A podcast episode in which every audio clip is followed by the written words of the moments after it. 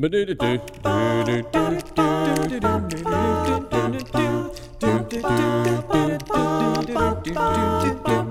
there, welcome back to the podcast. This is Jonathan Edwards with pureandsimplebible.com, and I'm very thankful to have this follow up conversation with Brother Aaron Boone about the seven churches in Asia from Revelation chapter 2 and 3 in a Bible study called Postmarked Heaven. So we've we've spent part of the time in Revelation chapter 2 and 3. Now we're going to finish up that Bible study by looking at the rest of the churches that Jesus wanted to speak to directly based on some of the problems that they had, some of the great faith that they had. This is filled with encouragement.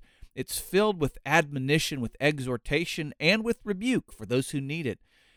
One of the great takeaways from this for me is that I can apply this same teaching, the same warnings, the same faithfulness to my own life, and you can too, and to the church that I work with and the church that you're a part of. So let's jump back into the conversation and consider the message, shall we?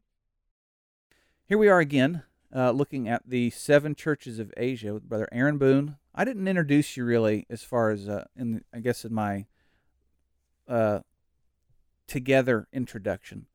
So let's maybe talk about it now, if we didn't talk about it together beforehand. Where you living, and what are you doing? Yeah. So my address, no, I'm just uh, I live in Arlington, Texas. Okay. And I work uh, as an evangelist with the Green Oaks Church of Christ. Okay, Um, I've been doing that. I've been working here for about a year now. that's right. Um, before that, I was extremely blessed. My wife and I had an opportunity to do some foreign work in Australia. Mm-hmm. Um, and so we're happy to be back in the States. We love it here. Uh, and Texas has been kind of a great work for us. And uh, the members there have been have been great. And so we're, we're thankful for this opportunity. So I'm going to ask you the most challenging question of the whole recording. Yeah. Do you consider yourself a Californian living in Texas, or are you a new Texan? So here's the thing: if I answer that truthfully, your audience might turn off your podcast. But Calif- is home, in my opinion. well, my audience knows that Oklahoma is my home and Yeah. that Texas is the land of Moab. So, Right. Well, at least at least you're not Sodom, USA. So no, I, I I do love and appreciate where I live. I'm married a Texan, so I'm here for the long haul. It would seem, but uh, anyway, I wanted to just get your pick your brain on that for a moment. Uh, let's jump back into Revelation chapter two and three. Yeah. we're talking about these seven letters. How special it is to get a letter from a loved one. How special it must have been to get a letter from Jesus. And even though you know it would have the pen of John, and it would have been delivered by just some of his messengers and aides, the uh, source of it is going to be from Jesus Christ. So, man, this has got to be special to receive. oh yeah, And- Go ahead. I was you saying, uh, one thing we didn't notice in the very first uh, podcast was in each of these letters, God introduces Himself with a different title. So the church here in Thyatira, who has eyes like the flame of fire and his feet like brass. So He's giving mm-hmm. a, a part of who God is in each letter, Mhm. and he always notes, "I know your works." So he's Right. reminding them of the personal nature that he has with each congregation. I know your works. hmm And he ends it with, "To he who overcomes, I will give." There's these seven uh, highly figurative gifts Mhm. that were given, but you know, I think at least on the surface, a great takeaway is the blessings that we have in Christ whenever we stay faithful. Yeah, So yeah, there's so much there, and um, I'm excited to jump into a little bit more. The fourth church that we're going to talk about is Thyatira, and Thyatira had some issues. Uh, now, specifically, you know, you mentioned just a bit ago that um, I know your works, mm-hmm. but to Thyatira he says the last of their works were more than the first. What does that phrase imply? In my opinion, it implies one of the greatest compliments God could give someone, and that's growth. He's saying, you know, your first work started small, and now your works have grown. They're more than what you started out. That's growth, Right. and that's that's the goal of anyone. Paul condemns people in his letters for still being infants in the scriptures when they Mhm. should be adults. Right. And now God is saying, you're growing. That's that's a great concept for a church and a spiritual person as an individual. Now, there's always kind of the well, I shouldn't say always because we are going to read a church in a little bit that doesn't have any good qualities, but Mhm. generally, uh, Jesus begins with a uh, here's what you're doing right, and here's what you're doing wrong. So what they're doing right, there's this growth that's very encouraging. However, they're also doing some things that are wrong. What exactly is going on there? They had, you know, I'll read it. Nevertheless, I have a few things against you, verse 20. Because you allow that woman Jezebel, who calls herself a prophetess, to teach, seduce my servants to commit sexual immorality and eat things sacrificed to idols. As a congregation, they had kind of compromised their truth. They'd Mhm. compromised their original uh, reason for faithfulness to God and His commands. Right. And they're letting people come in. He says, You allow. Uh, other versions will talk about that as not just allowing, but tolerating. Right. And so within their midst, they're tolerating false doctrine Mhm. and they're compromising and Mhm. allowing uh, this to be within their congregation. This isn't that far off from the previous church either. Uh, they, just like Thyatira, had allowed false doctrine to come in. And so they're, they're two very similar situations. One allowed false doctrine to come in, and now this congregation in Thyatira is allowing this again, and they're, you know, letting it happen within their walls. You know, trying to avoid conflict is something that I can be guilty of, and I know others are as well. We just, if we could avoid conflict, but sometimes it's to our detriment. You kind of get the feeling that maybe what's going on here, that there may be some people who have good intentions, but sometimes you can't be a peacemaker, you know? Yeah. And that point could definitely be drawn from this with, you know, they're growing. So obviously they're not spiritually stunted people. They're working towards maturity and yet they have this uh, false doctrine going on within and they seem to be tolerating and compromising. And that often does come from people being, you know, overly nice, not Right. recognizing the point to step in and say enough's enough. Um, and I'm not the example on that in any way. I- You know, it's a, a hard line to, Well, you know who is? My wife. yeah. she knows when enough. My enough's enough, wife huh? knows when enough is enough. She is so good at, at Yeah. difficult conversations, and I'm the opposite. I really have. I struggle to Yeah. to sometimes be the guy that steps in to say, "Hey, we need to talk about this." But I want to throw a shout out to my lady. 'cause go. She does a good job. Good. And that you we always need people in our lives like that, Right. whether to tell us to calm down a little bit or to help us grow to be a better person Mm-hmm. in that regard. Mm-hmm. Um, but yeah, there's whether they're being too nice, whether they've fully compromised and are embracing of this person, uh, we don't fully know, but that's definitely a reason compromise occurs. Yeah. Because people are, we don't like, most people don't like confrontation. Right. I like the some of the scriptures you have here at the end of your uh, thoughts on this church, specifically Romans 13 verse 11 through 14. You know that phrase "make no provision for the flesh." Yeah. What provisions can you make for it? None. There's not Right. any you can make for the flesh. Or I think it's 2 Timothy 2:22 says flee youthful lust. Mm-hmm. How are you supposed to respond when youthful lust comes? You flee. You don't sit and make a make nice with it or try your best to get along with it. You're supposed to flee. You make no provision for the flesh. Yeah. And it seems like that's the opposite of what they did. They they had some works, they were growing, but they were also making provisions for the flesh. Yeah, You know, I think um, it reminds me of 1 Corinthians chapter 10, where Paul tells them to flee idolatry. And that literally means to avoid by flight.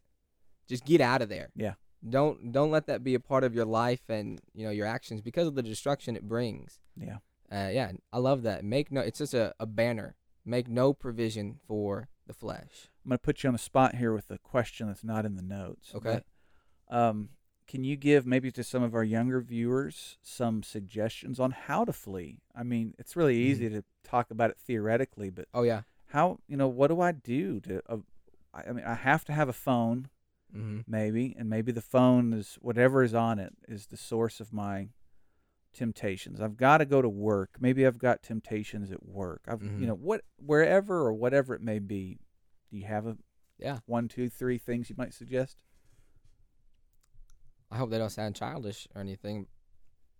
The first one is always pray, in my opinion. Mm-hmm. Um, I've always found, and this is something that is I found within my life, you can't sin when you're praying, and so prayer is is always something important. But extending past that, having someone to hold you accountable, sure.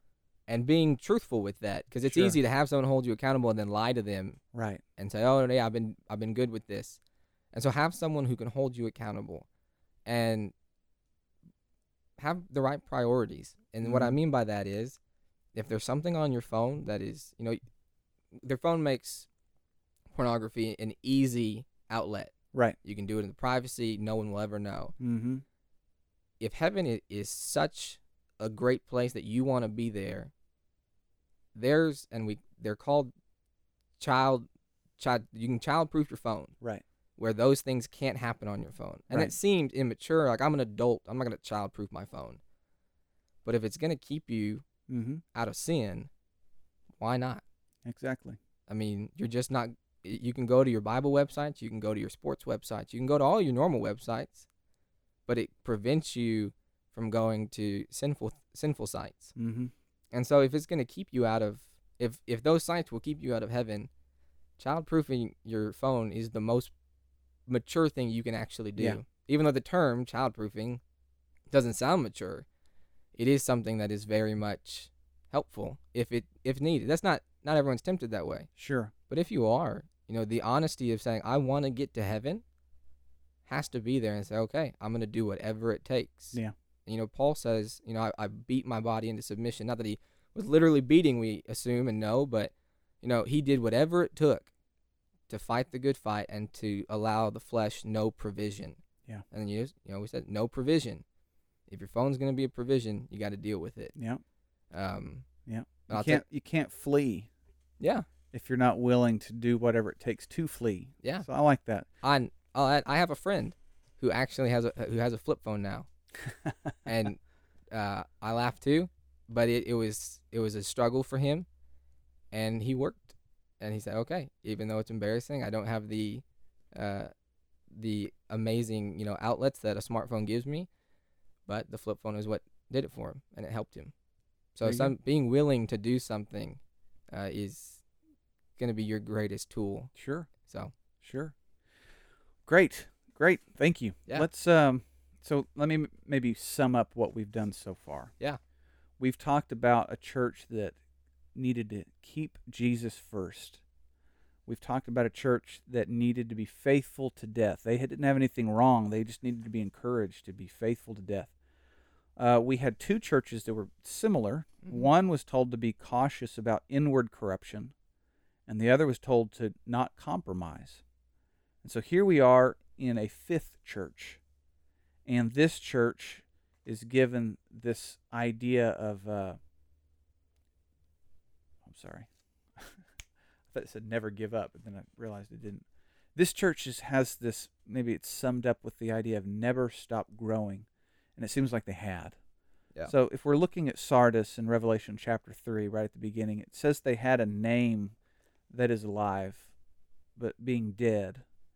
So, what does that mean to have a name of life but to be dead? What's going on in Sardis?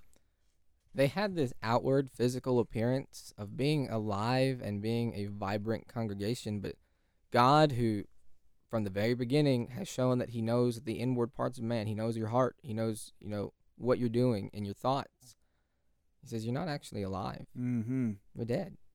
While you might be putting on a show for everyone else, and we talked about that in the previous podcast with being authentic in your actions, Right. you're not you're you're dead on the inside and i'm seeing that your authenticity isn't there and so this goes back to we might say the first church Right. who as a congregation had all the works but their love wasn't there Mm-hmm. this congregation doesn't have the works but their oh this congregation has the outward show Right. but their inward isn't there either so Yeah. The, I can't decide if number five or number seven is the church that would scare me the most if I received that letter. I think it's this one. yeah but number five and number seven both are, are very um, the picture that's painted the idea of a dead church uh, is just so frightening to think of what maybe has caused their death what, what at what point or what has i guess got to this point where they're they have a name of being alive but the inside's just dead Well, it seems in verse 2 and a little later on that they've stopped being watchful. They've stopped paying attention to the things that they need to be paying attention to, and they have allowed distractions to come into their life and overcome uh, and take play the place of God and the things they need to be paying attention attention to.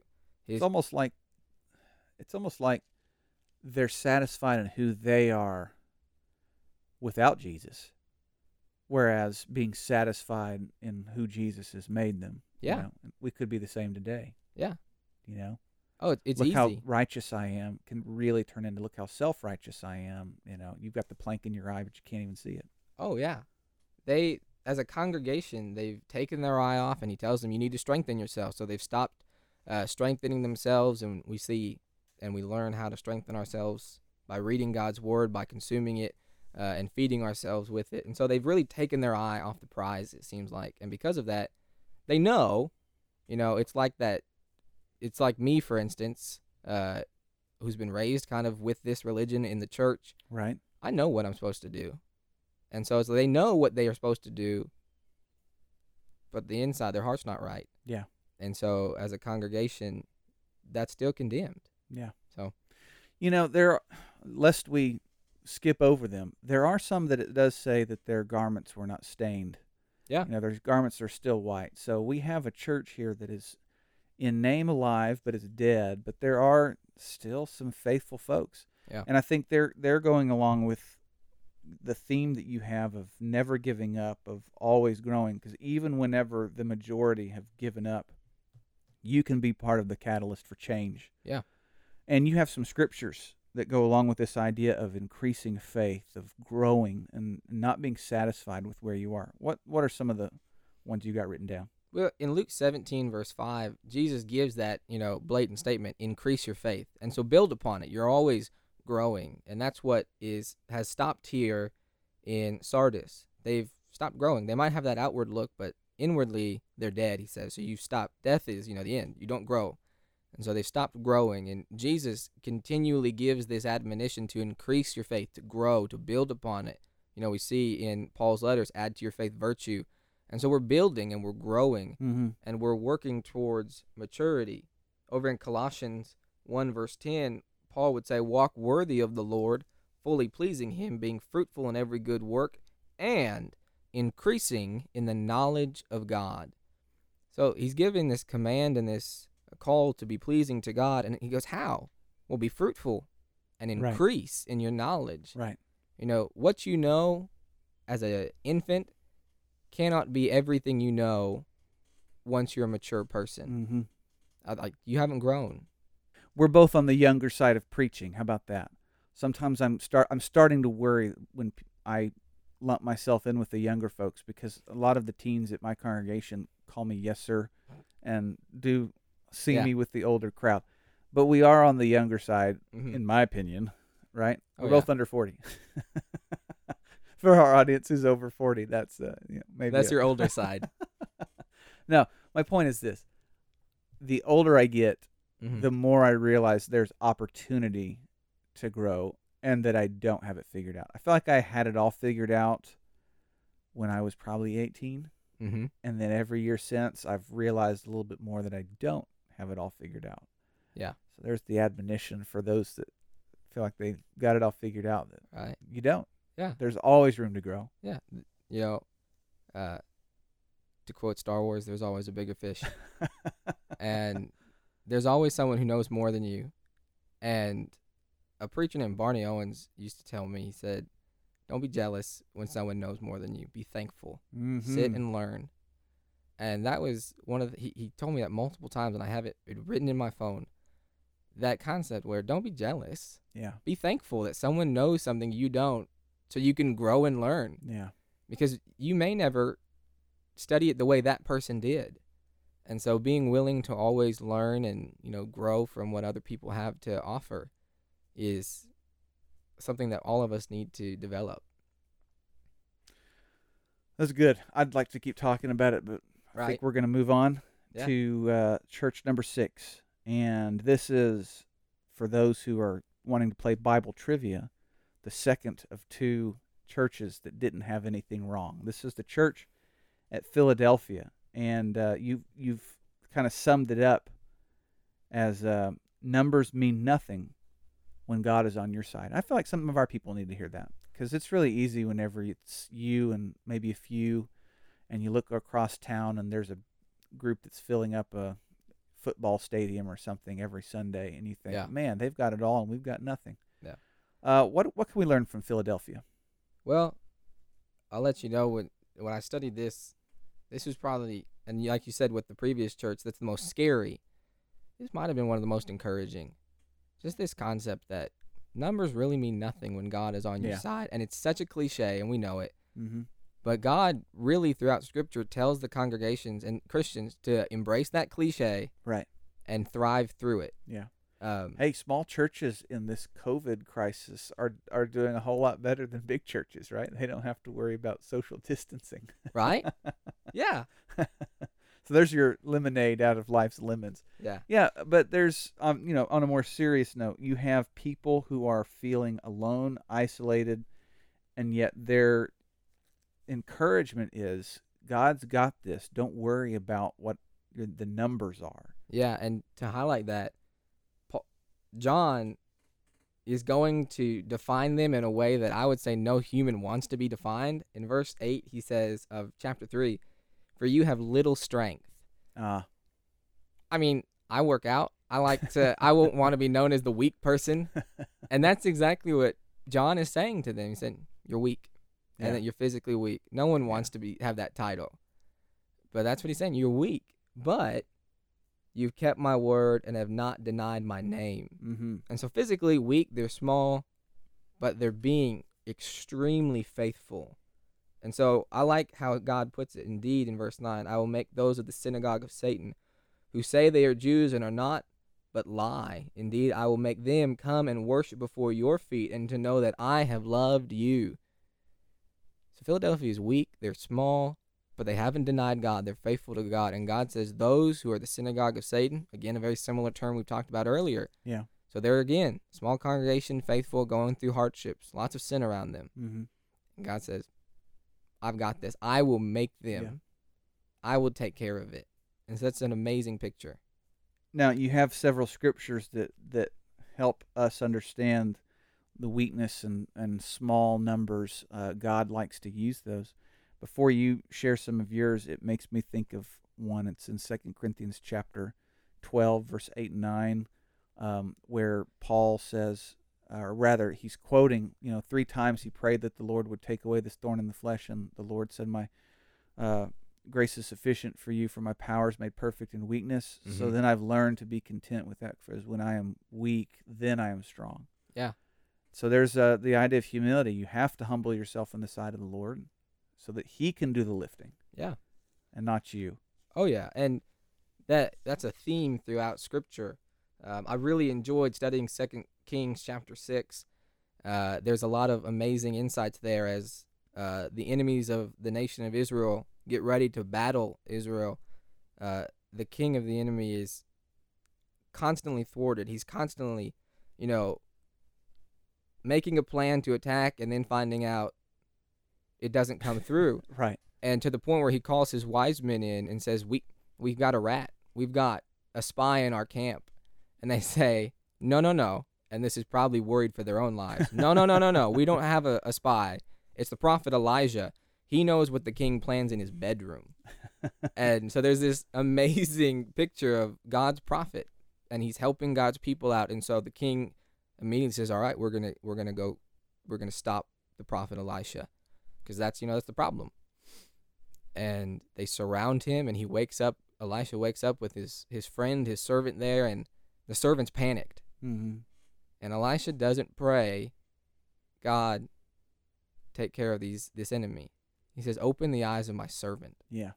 the servant's eyes are opened and he sees this you know multitude of god's army surrounding them Right. and the fear is gone Mm-hmm.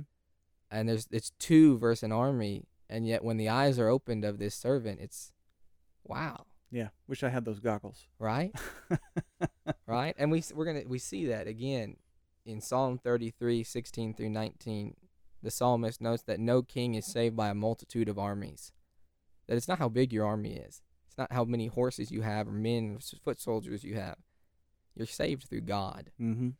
And like you said, with Paul's thorn in the flesh, God is showing his strength and weakness. And Yeah. the world can't always see that. But God is really calling his people to embrace that cliche that you're not alone with him. Right. And, you know, be successful through that. Well, Philadelphia is such an encouraging church. I I wish it was the last one. You know, it'd be nice to end on a positive note, this inspiring, and then and then now let's offer the gospel invitation. However, there's one more church, and this one is almost as terrifying as Smyrna, the dead church, because of just the description that Jesus uses to describe his feelings towards them. Let's spend some time with, with the church in Laodicea. What what do we find going on here? And um, you, you talk a little bit about a historical background, maybe that would help us understand. So can you maybe begin there and help us appreciate this extreme image that he's going to use about lukewarm water? Yeah. Well, I'll give you maybe two quick views on this whole whole thing. We've often uh, you'll read kind of two two sides that hot is good, cold is bad, and lukewarm is the worst. Uh, I've struggled with that as of recently. Now, there's commentators and writers who have shown why Jesus would say, "I'd prefer you to be cold if cold is bad." Uh, they might say it's easier to convert someone who recognizes that they're in sin, and Sure. so it's easier to Sure. convert someone who's cold and knows it than someone who thinks they're okay Right. and isn't. But Jesus or Jesus through John does say, I'd prefer you to be hot or cold. And so reading that in the context of history, I think there might be a different way to take this. Okay. And what I mean by that is, uh, I believe there's a reference here to the church that the church would have picked up on immediately. Mm-hmm. The reference uh, being this. So Laodicea as a, as a city uh, didn't really have its own water source. So it had two main waterways built, and that's where they got their water from. Okay. One uh, came, uh, let's see, my map that I have. One came um, about six miles to the north from Hierapolis, where there was hot springs. The other came about 10 miles to the east, where an aqueduct ran from the mountains, which would get snow and be cold. Oh wow. Okay. And so you had these two kind of water sources for this large city. right. And the cold water, if you could get it cold, was great. It had its you know benefits. It's better to Refreshing. drink. It's refreshing. Hot water uh, has its benefits, cleansing. It's you know useful in medical fields. Sure. And so both are helpful. And whether or not this is the right way we take this, this makes sense within the context of the time. Right. Okay. And they would have understand that that cold water is great, hot water is great. Both have their uses. But if the water takes too long to get to the city and it becomes lukewarm, it's not that great. You don't want to drink lukewarm water. Right. You can bathe in it, but it's still it's not as good as the other two. Sure. And you have to do things to it to make it. You have to cool it or heat it up again. So it's kind of worthless until you do something to it. Mm-hmm. And that seems Mhm. to be the message that Jesus is getting across here that be useful. You can be cold water and be useful. You can be hot water, be useful. But as soon as you become lukewarm, you're not useful until something is done to you to help you become useful again. And so that's the the point that the church here is is missing. They're not being useful with their materials, with their actions, with their spiritual life. Now, this church in Laodicea, they were, you know, a pretty wealthy group apparently, and he uh, advises them to really buy true riches and not focus on what they thought was valuable. So they had misplaced priorities. Obviously, they they the heart of it is that they were not being useful. They were squandering the gifts that were in them. Yeah. How can we fall into the same trap today? the same way by not being by not putting them to work. You know, I my mind always goes to the parable of the talents. You have Mhm. three servants. You know, one is given five, and one's given two, and one's given one talent. And the five doubles, the two doubles. Great. Doesn't matter that they didn't have equal amounts. Doesn't matter that the guy who d- had two didn't make it up to ten. He used what he had, and he was successful in working with it. And then there's the wicked servant, who the master says you could have at least put it in the bank and gained interest. You could have done something, Yeah. But he does nothing. And in the same way, as Christians, we can squander our gifts and our talents and our blessings by not doing anything with them. Yeah. By letting them hide in the ground. Well, in that parable, he says, "You wicked and lazy servant." Yeah. What made him so? I mean, we know we know why he's lazy. He didn't do anything, but what makes him wicked? And that is that his expectation was, "I will take the gift that was given. I'll do nothing with it, and I'll turn it back in and expect to be rewarded." That's On- wicked. On top of that, he knew. He Yeah. knew the expectations of his master. So he didn't leave it. The master didn't leave the servants up to this. Okay, you don't know anything about me. Right. He knew his expectations, and that's that. You know, when Sure. when you know what God expects of you and you still don't do it, man, that's what Mhm. makes you a wicked servant. And No, please. I Finish up. was, um, this concept of, of being useful shows up time and time again. And one of my favorite things, and when I learned kind of the context of second First Corinthians twelve, it really stood out to me in a new way. In First Corinthians twelve, contextually, Paul is giving a list, whether it's exhaustive or not. He's giving a long list of spiritual gifts Mm-hmm. that can be imparted to different Christians. And he gives, you know, a, a list of great ones. You know, there's, you know, laying on of hands and being able to um, heal others, speaking in tongues. These Right. are very out there gifts Right. that everyone knows. Mm-hmm. There's the gift of faith, which I don't even have a full understanding of what the miraculous gift of faith is. And there's the gift of discernment. Right. Uh, these are very inward things that no one really sees, but you as an individual have this miraculous gift. And so then he he follows that up by noting how the church is like a body, and every body part has its purpose. Yeah. And in verse 15 through 17, he's going to give this list. If the foot should say, "Because I'm not a hand, I'm not of the body," is it therefore not of the body? So this is in context to the miraculous gifts. If the foot should say to the hand, "I'm not of the body, therefore I'm not of the body," Right. he's looking at somebody who might have one of those less, you know, out there gifts, maybe the miraculous gift of faith. Mm-hmm. And he says, I'm not a hand. Who maybe the hand is the miraculous gift to be able to heal somebody or speak in tongues, which everybody sees and wants. Right. And he says, Well, my gift isn't as cool as his gift. Therefore, I'm not a part of the body. And he says, No, you are a part of the body. Even though you don't think it is, it's still a Mhm. great gift from God. Mm-hmm. And then he's going to go to the opposite side um, in verse 21. He says, And the eye cannot say to the hand, I have no need of you. So now he's saying the person with that great gift can't say to the person with the gift of discernment, I don't actually need you. No, no, no. All the gifts need each other, all the body needs each other. Right. And it doesn't matter if you don't feel like your gift is good enough, or you might see someone else and say, I want that gift. It says, You use your gift, be useful with what you can do.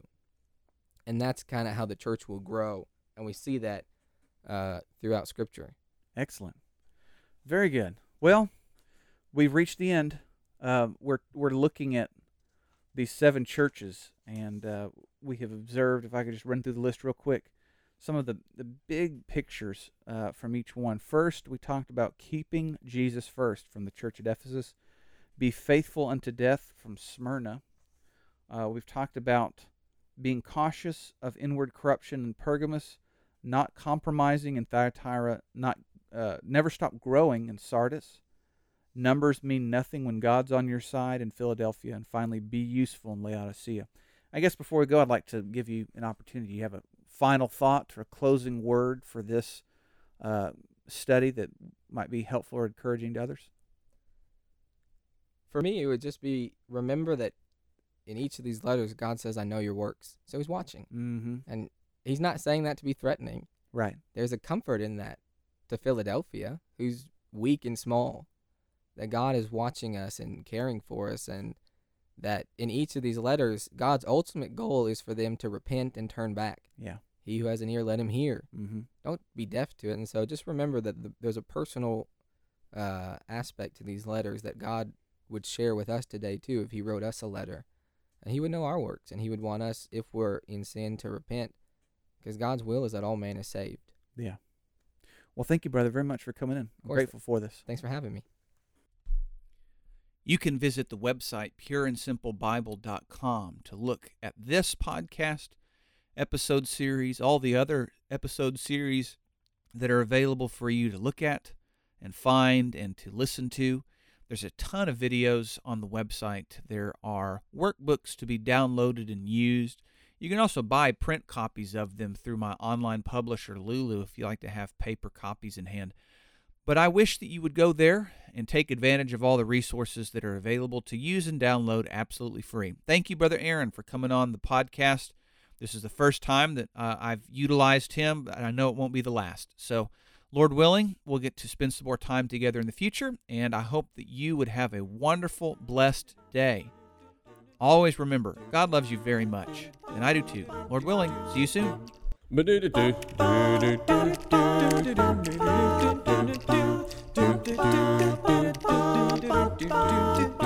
Well, I'm here to tell you a story, a story that is true about a judge by the name of Gideon. He was a man like me and you.